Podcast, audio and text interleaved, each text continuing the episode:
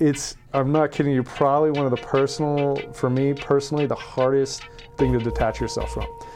As soon as you're able to do that, and I started focusing on the business, is where the real like possibility happens, where the real growth starts to happen.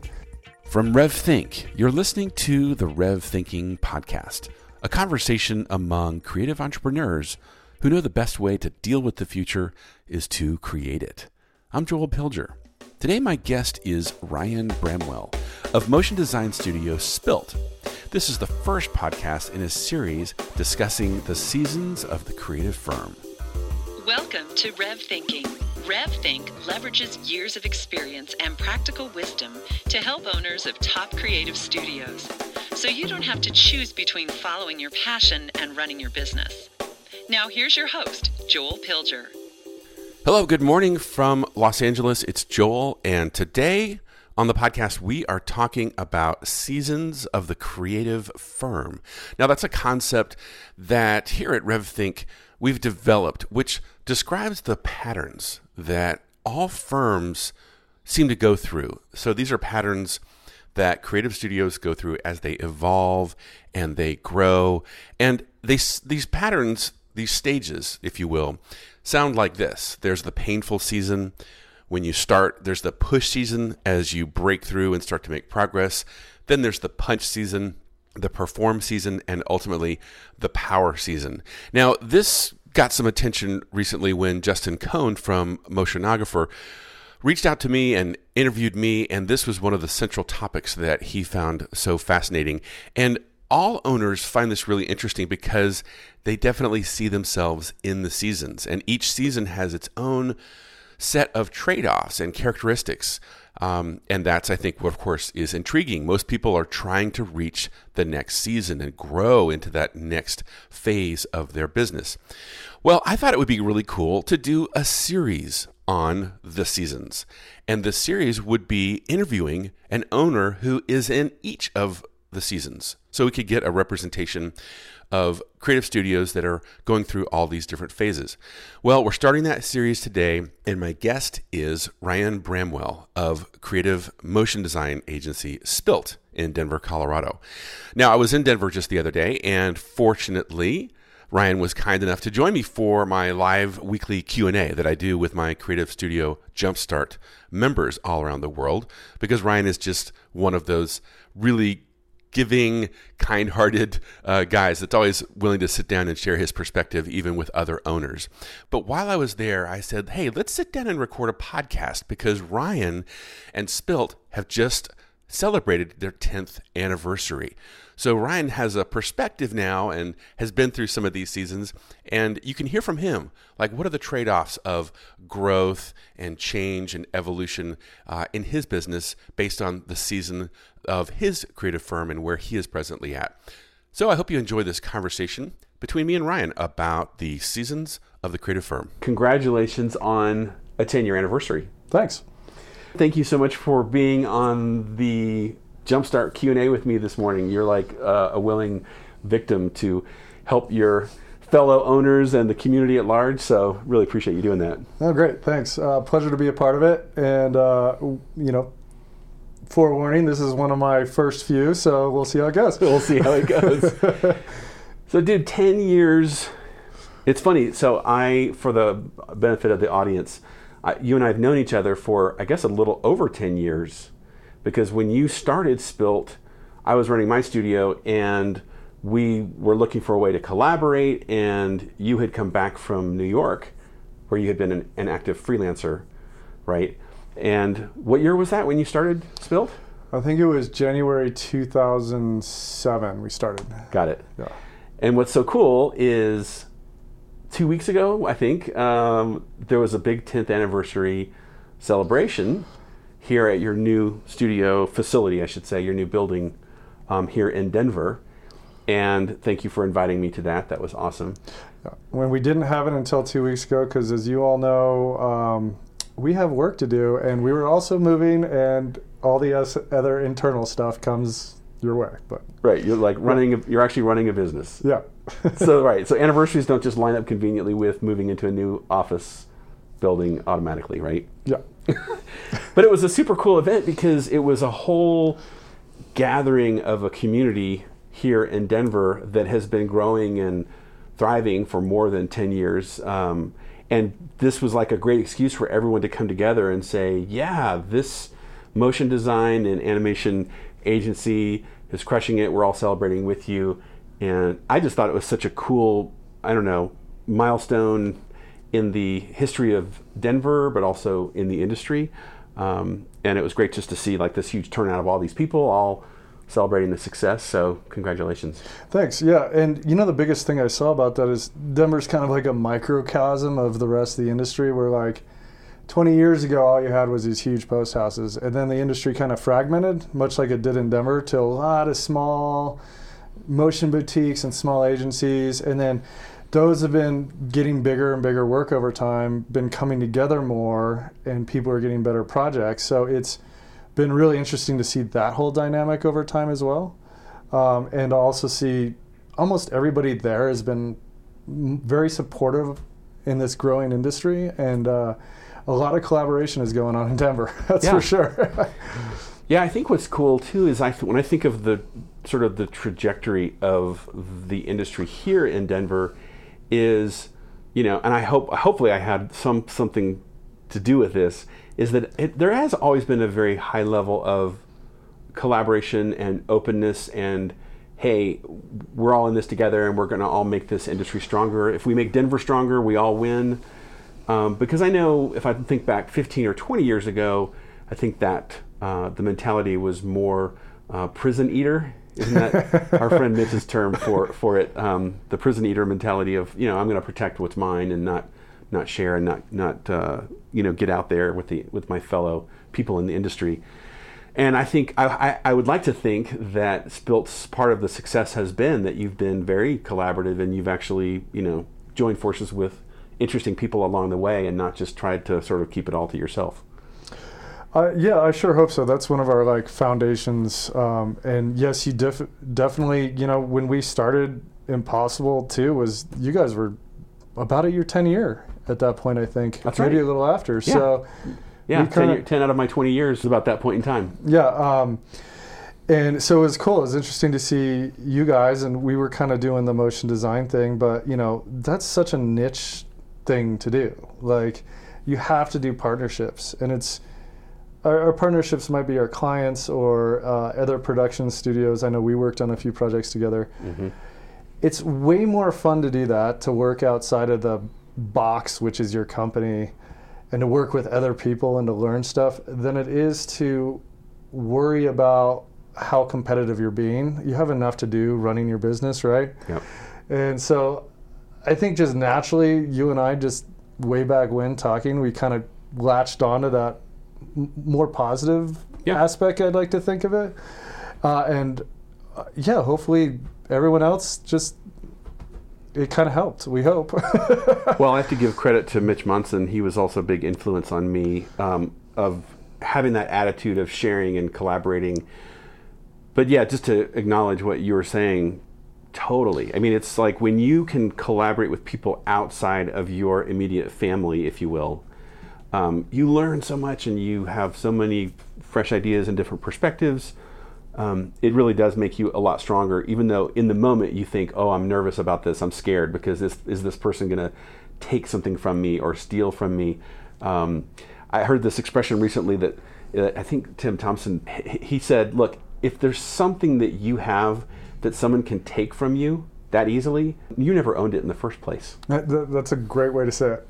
and it's usually first the financial stuff. Once you get past the financial stuff, it's a lot easier, but it is a big financial because it's Right. like lower budgets, Denver, Colorado, already scraping around, but I still need somebody to shoot something, and I don't shoot. there it is.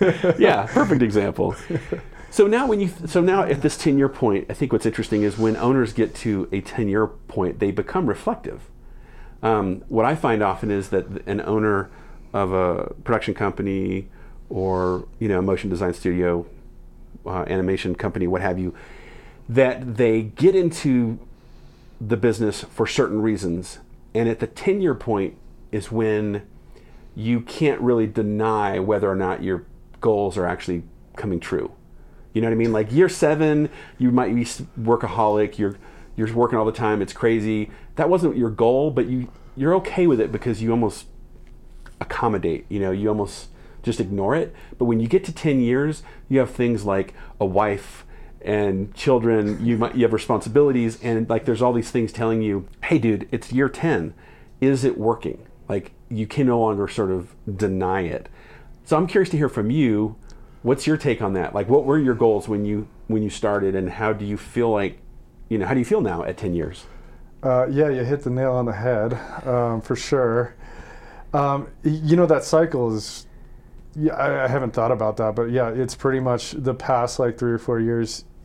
You know, we're growing. You're feeling. I'm kind of feeling burnout, but now like the past year, it's like this is amazing. Like, it's working. The business is running. Um, the original goals I had was to have an umbrella sort of brand entity company, call it what you will, that allowed people to like work on awesome creative in an area they wanted to live in, but still work on the creative that they would see in New York and LA. So how could you bridge that gap of the amazing network work and still be an hour and a half away from the snowboarding, from the slopes? Um, and to kind of give them that umbrella where the, the company is there to protect them, the company is there to grow with them and support them, but individually the artists still had their own island to create um, and still, you know, in many ways could be benefited from the work that they do or if they brought in work. I don't think that goal has ever changed. If anything, it's uh, it's grown with the company um, and it's helped. It's been a key factor on our growth. I would say. I do think because when we launched, you know, we were seeing the big firms like Lobo and MK12 doing these amazing things, like in what South America and Kansas City, Missouri. So we were right in between the two creative markets, and if we couldn't do it here, I think we're living where you want to live and being able to do the work, being right smack dab in between these two cities. Um, I think there'd be no other place to do it.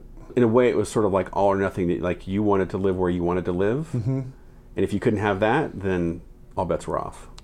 Yeah, that's a that's a great, actually, great way of saying. I think the reason that we did start in Denver, apart from the fact I grew up here, was I, I had lived in New York and lived in LA, and I, I wasn't a fan of the subways, uh, and that the the summers they're super hot, and then LA was the traffic and everything, and maybe it's just the love of outdoors that if you couldn't, you, you should be able to do a company like this right in between those two hubs, like, and still have your cake and eat it too, I guess. Right, Yeah. right.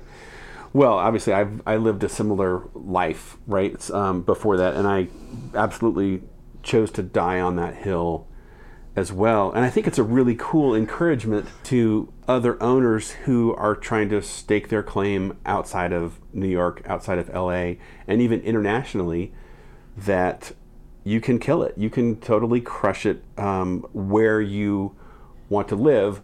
But I guess I would also put a caveat on that because you've always been very good about getting outside your bubble. You do go to New York, you do go to Los Angeles, you do prospect, you know, Atlanta, where what have you, and that I think is a very key difference because I just know from experience, of course, and see other studios that do it, that if you're not willing to get outside of your little comfort zone, you probably won't kill it. Yeah, I mean, you can't say that our industry is not locational based and you're going to start off in, you know, a place like Denver and then never travel. Like you, you have to be able to travel. We we want to do more work um, from some of, say, like the agencies in San Francisco or Portland. Well, we're going to go there and say hi. Um, the great benefit to that is if you're traveling from Denver or if you want to start a company in your home city, you know you'll get a meet you'll get a meeting a little bit easier because they know you're coming from a longer distance. There's I see more reasons to travel more and more opportunities than not.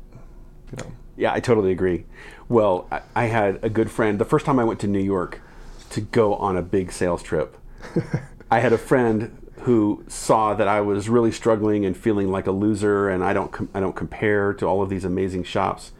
And he said, "No, dude, they're going to be so curious about you because you're from Denver, Colorado. And he was absolutely right. I could get meetings like nobody's business because I was from outside of their normal, and New Yorkers are curious. So I took advantage of it. I'm sure you've felt- done. I- I you've felt done the it. same way, yeah. yeah. you've lived it. Yeah. Um, so here's a question: I, As you know, we we've been you and I've been bantered back and forth a little bit about these seasons of the creative firm that at RevThink what we talk about, and these are these stages that firms go through as they evolve and as they grow. In your opinion, have you always had a desire to become bigger, to grow, and is that is that good? Right? Is it good to grow and become bigger and better, or not? Well, I've always envisioned to have a company. I've always said I don't want a company bigger than 20 people. I always thought, and you know, even 10 years ago, I was pretty young and naive, but I always thought that bigger than about 20 people, you start to get pretty big and you lose that connection with the client. For me, like, I love the service we provide and the process we bring the client from. I don't think that has ever changed. I think where we're at is where I personally want to be. However, that comes with, you know, I back then I was like, great, 20 people. That's going to be awesome. It feels Right. a lot. A lot of people hanging around, doing a ton of projects. Um, the downside is that is um, there's a lot of cash that goes in and out. There's a lot of overhead. There's a lot of uh, the cogs and the cost of doing business um, that I, you know, it's taken me the better part of four or five years to control that stress level, to realize that, uh, to pretend to just take off a few zeros here and there for my own sanity. Um, it's there's there's a growth there. There's a stress level that I don't think people think about when you're, you know, not only trying to keep your company open, but keeping you know all of your employees busy, fed, and creatively inspired too. Yeah, it's interesting because I think you just said in so many words that a lot of owners think, well, my business is really cool at 10, it'll just be more cool when it's 20 people. And they think nothing's going to change other than there's more projects and there's more money. Correct. Yeah. And that's not true because once you cross over 20 um, and you start to get into that season, I find right around 25 people is when you actually have this thing called the need for managers, departments, that kind of thing. And that's a that's a big cultural shift, right? And I think you you maybe maybe you intuitively sense that and you know like I don't think I want to go there. Yeah, I don't. I don't think I would. I, I've worked at bigger internal house companies or freelanced at big agencies, um, you know, on the coast, and it's you're more of a cog in a machine, and you miss that like awesome small family culture. You know, I guess is a way to say it. Mhm. Yeah. Um, I guess the important thing for me is I never wanted to compare. Like, although I do look up to amazing companies like Trollback and The Mill and Charlex and Buck, like, I don't want to compare myself to them in terms of, in order for me to be an awesome company, I have to have 100 people. Right. Like, there are so many sweet companies that I look up to that are just three, five man shops and they're doing amazing work. They're funding amazing lifestyles that they've chosen. And I, I think that's just great. Yeah. So right now, you were, you and I reflected briefly before we jumped on the microphones here about some of the trade-offs and things that you saw in your journey moving from that what I call the punch season into that perform season. And you said, "Oh man, there's some things in there that really resonated." Like, what are maybe some of the, I mean, the good things I think we've kind of covered. What are some of the gotchas or things to watch out for? Yeah, I think. Well, just to let everybody know, I think the the push and the punch we're, we've gone through pretty quick. Like we were at, you know, the initial, the painful seasons and the push for. I mean, the painful season for six, seven years. It was a slower curve, Yeah. Uh, and then we hit the push, and I think we jumped over the push real quick and got right into the the punch, and we're right in between the punch and the perform right now. Right. Um, right. and I think you know some of the things like I am starting to pay talent more. I, like I'm actively looking for, hey, maybe we need another creative lead from one of the big shops, uh, somebody that balances us out, um, somebody that writes is on set more, you know. And you're tempted to pay Yeah. that person more than Yeah. you pay yourself. To- yeah, to, uh, yeah, and I'm very much tempted to, and it's like, but that I'm also like, well, that's going to put a ton of stress on me too, because I got to find X amount of projects to keep that person here, um, especially if a person like that might uproot their life and family from one of those locations out to here. I mean, it's a it's a big decision that affects many levels.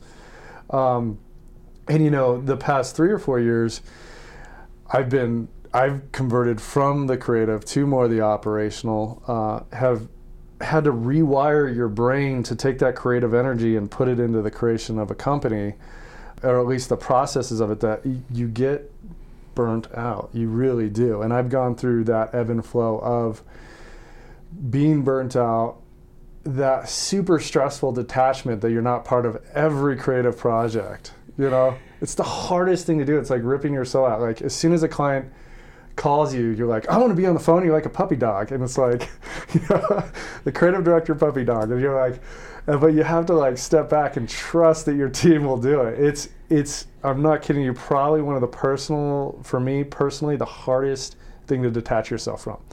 But as soon as I was able to like really detach myself, and to be honest, I'm not fully detached yet, but 90% there. As soon as you're able to do that, and I started focusing on the business, is where the real like possibility happens, where the real growth starts to happen, where you can really help people and delegate and support those roles for people. And the combination of all those roles helps the entire company grow. I love what you're saying. I'm reminded of a couple years ago, I think. I was working on a passion project film thing, and I remember you surprised me because you like leaned over the table and said, "Dude, please let me do the film titles." and I was like, um, "Okay, what, what do you mean?" And you're like, "I'm dying to do something super creative." Yeah. And it sounds like at that moment you were in that tension Yeah. of I'm having to transition to running my business more. But when I look at you today, what I see is like you've translated, you've converted that passion for creative on the visual side and the design side, and you're converting it into a passion eh, for being creative as a business owner, working in finance and in operations. And those are all like really boring sounding words to people that are creatives. But yeah, I can definitely agree with you that there is a lot of fun and a lot of cool stuff there. So yeah, would you say for the guy out there that's running a shop and dreams of being bigger and 20 people or whatever, if you think you're going to get there and still be the creative guy doing all the creative, that's perhaps an unrealistic expectation. Yeah, I mean, that's kind of the, uh, and, it, and it goes around a lot. That's kind of the Joe's mechanic shop metaphor. You know, if you're Joe and working on a car and you're great at working on the car, well, people will take you to work on the car. But what about the accounting and all this other stuff? Um, or even, uh, like a lot of our fathers might be like Joe, um, where they work in the company and they do that craft so well that it's hard to let that go. So they end up working all day on the car, or in our case, pixels. And um, but we get burned out because we don't have time to do accounting, and we like I suck at accounting, like you know. and so I think once we start to design and delegate those elements, it'll allow us to grow. Um, I kind of preface that because ideally, I believe that whatever company you have should be built foundationally on your vision for life. It can't be the other way around. If it's the other way around, then your company just owns you. You know? Yeah, that's when you've created a job, not a business. Yeah. You've created a, created a job for yourself. And I'm reminded of this killer quote from Michael Gerber, who wrote um, The E Myth, which is kind of a business classic. He says, um, If your business totally depends on just you, you don't own a business, you have a job. And it's the worst job in the world because you're working for a lunatic. Which is that, and you have like 50 bosses. They're all called clients. You're yeah, like, "Ah." yeah. And in a way, look, when you grow, I think too, in a way, employees are almost like bosses in that they have a lot of demands and a lot of needs. And so you have employees pulling on you, hey, I'm not happy, or I want this out of my career, and I'm counting on you to come through for me. And then you have clients doing the same thing, like, dude, I'm counting on you and your company to do all of these amazing things for me and come through for me. So it's a lot of it's a lot of like caught in the middle and a lot of stress and push and pull. Yeah, absolutely. And that that I think in that kind of period of the seasons is when people get burned out because you're starting to get to get to that level of kind of those annual sales, you're working on a, quite a bit of projects, like both low budget and high budget. And there's a lot of cogs in the wheel. So all that to say, is there a simple answer to bigger is better? Um, bigger is only better if it's something you truly want as a vision for your life. If you really want to run a huge company and figure out what that's going to be, I'd say go for it. Yeah. Um, if you're wanting to do high end creative and be very close and personal with most of the projects in your clients, I'd say maybe not. You know, I mean, either one will get you money at the end. You know, it's just the process to get there. And that's, I think those are wise words because I've seen firms that are one to two million where the owner is making a really good living and he thinks well if i'm twice as, as big i'll be making twice as much. And it doesn't usually pan out that way. So you want to sort of ask yourself the question if i'm making enough now and growing isn't really going to increase my income by leaps and bounds maybe i'm good. Like maybe just stay where you're at and make it the best that it can be at that size firm Yeah, absolutely. And you're you're dead on right. Doubling your income of jobs does not equal doubling the money in the pocket. Right. So That happened twice as much revenue is not twice as much take home pay. That's like the definition, pretty much, of like the past three years. We've we've about doubled revenue, and I can tell you, I'm not twice as rich. Like the cost have doubled a little bit more, but yeah. There you go. There you go. So so I'd love to hear this uh, answer to this question. Is there some things that come to mind that you wish you had known when you started your firm that you know now as you look back? Yeah, I think when I started the firm, you know, it was, you know, I started when I was 27. I was young. You know, looking back, I wish I had a lot more experience. I should have taken some time to work at other companies, work at other studios. I was a really decent animator and designer at a very specific time in our industry. And I think for me, if I would have spent more time trying to work at all these shops I liked, um, I think I would have got a better knowledge of our industry at that time, uh, better examples of how other companies are operating, and also met a lot more people, you know? Um, and I think that's probably the biggest thing I wish I would have done. Um, I wish I probably would have known that getting to about, you know, we're at with permalancers in salary right around average of 18 to 20. I, you know, I wish I really known that at the end of the day, it's not going to be about you and your company first. It's about the human aspect. I think back then I was like, I'm going to make this awesome company. And it, there was some ego involved, right? There always is. And, but when you get to it like 10 years later, it's more about the people and about the connections and about the partnerships you make along the way. That's more important.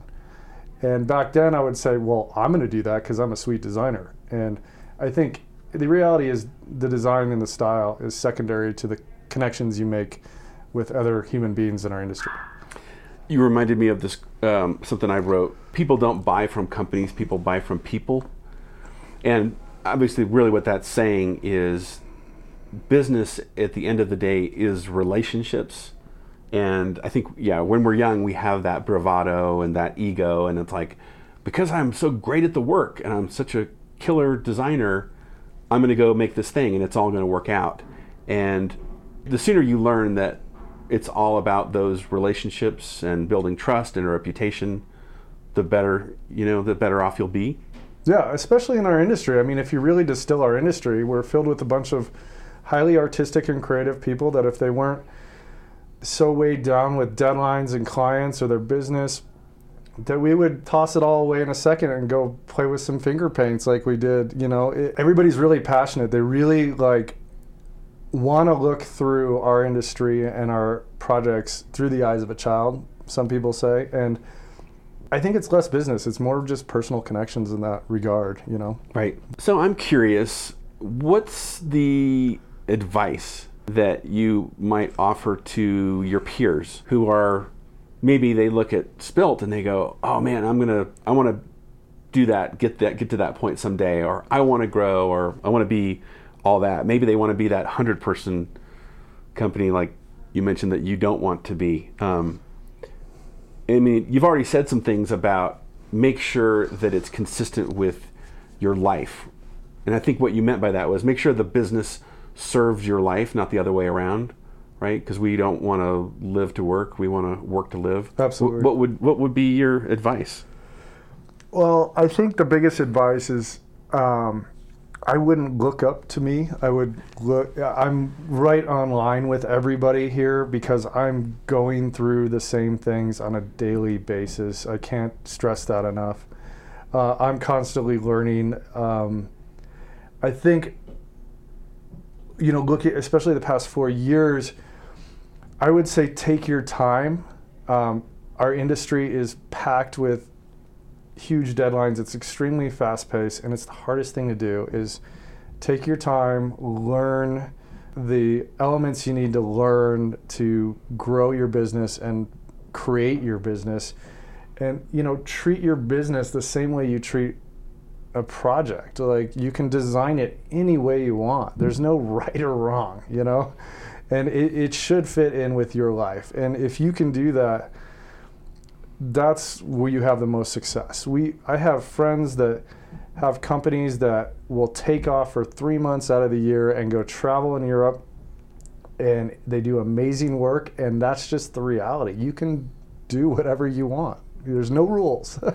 well, I love that. I love what you're saying. I mean, I literally did an, uh, a podcast with uh, Maria at Undefined Creative in New York, and she's a they're a small two person, three person shop now, and very much like you said, she sat down and said, "I'm going to design my life and my business like a project," and it meant, "Hey, we have we're we, you know we're kind of slow in January and August or something."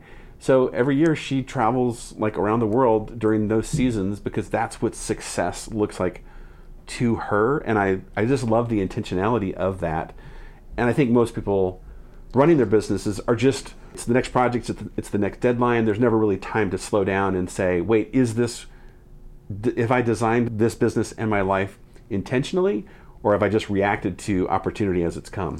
Yeah, that's a good point. I'm extremely jealous of Maria actually, and that's like that's a great case in point because I'm at that point where I have been working on this 90 million you know hours in a year sort of thing, and I'm now designing a way in this company to set it up that I can take that time off, that I can take a step back. And it's good to take a step back too because it'll really test, you know, if your business can survive without you. And you know, there a lot, there's a 30 day sabbatical, there's a 90 day sabbatical rules. You'll see all these, you know, people write this stuff, and you know, we'll see what I will realistically end up doing. But I, I think that's an, a good example of me furthering to get to what I think is a much better level of life work life balance than Maria has that I don't have.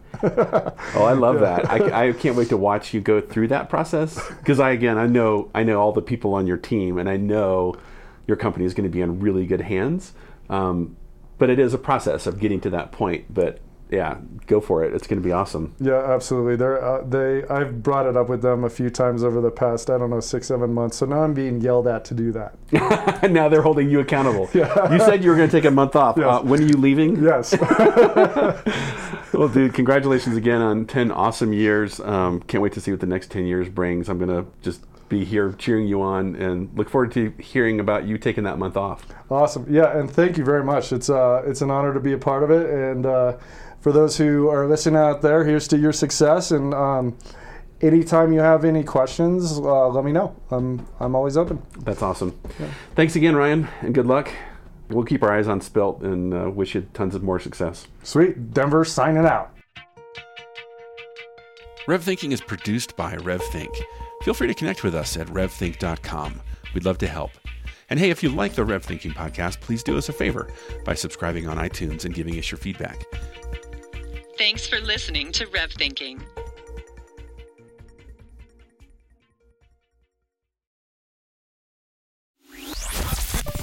I want to tell you about a place to connect that you might not know about. It's our online community called Rev Community. It's a great place to get to know other creative business owners like yourself, to share some thought leadership and read other encouragement, to be challenged in this new marketplace, new technology, ideas, economic trends. And it's a place to research. Check out many of the resources we have online, our videos, and of course this podcast. Join us today at revthink.com slash community. If you're a creative studio owner, feel free to join us today at revthink.com slash community. I look forward to seeing you there.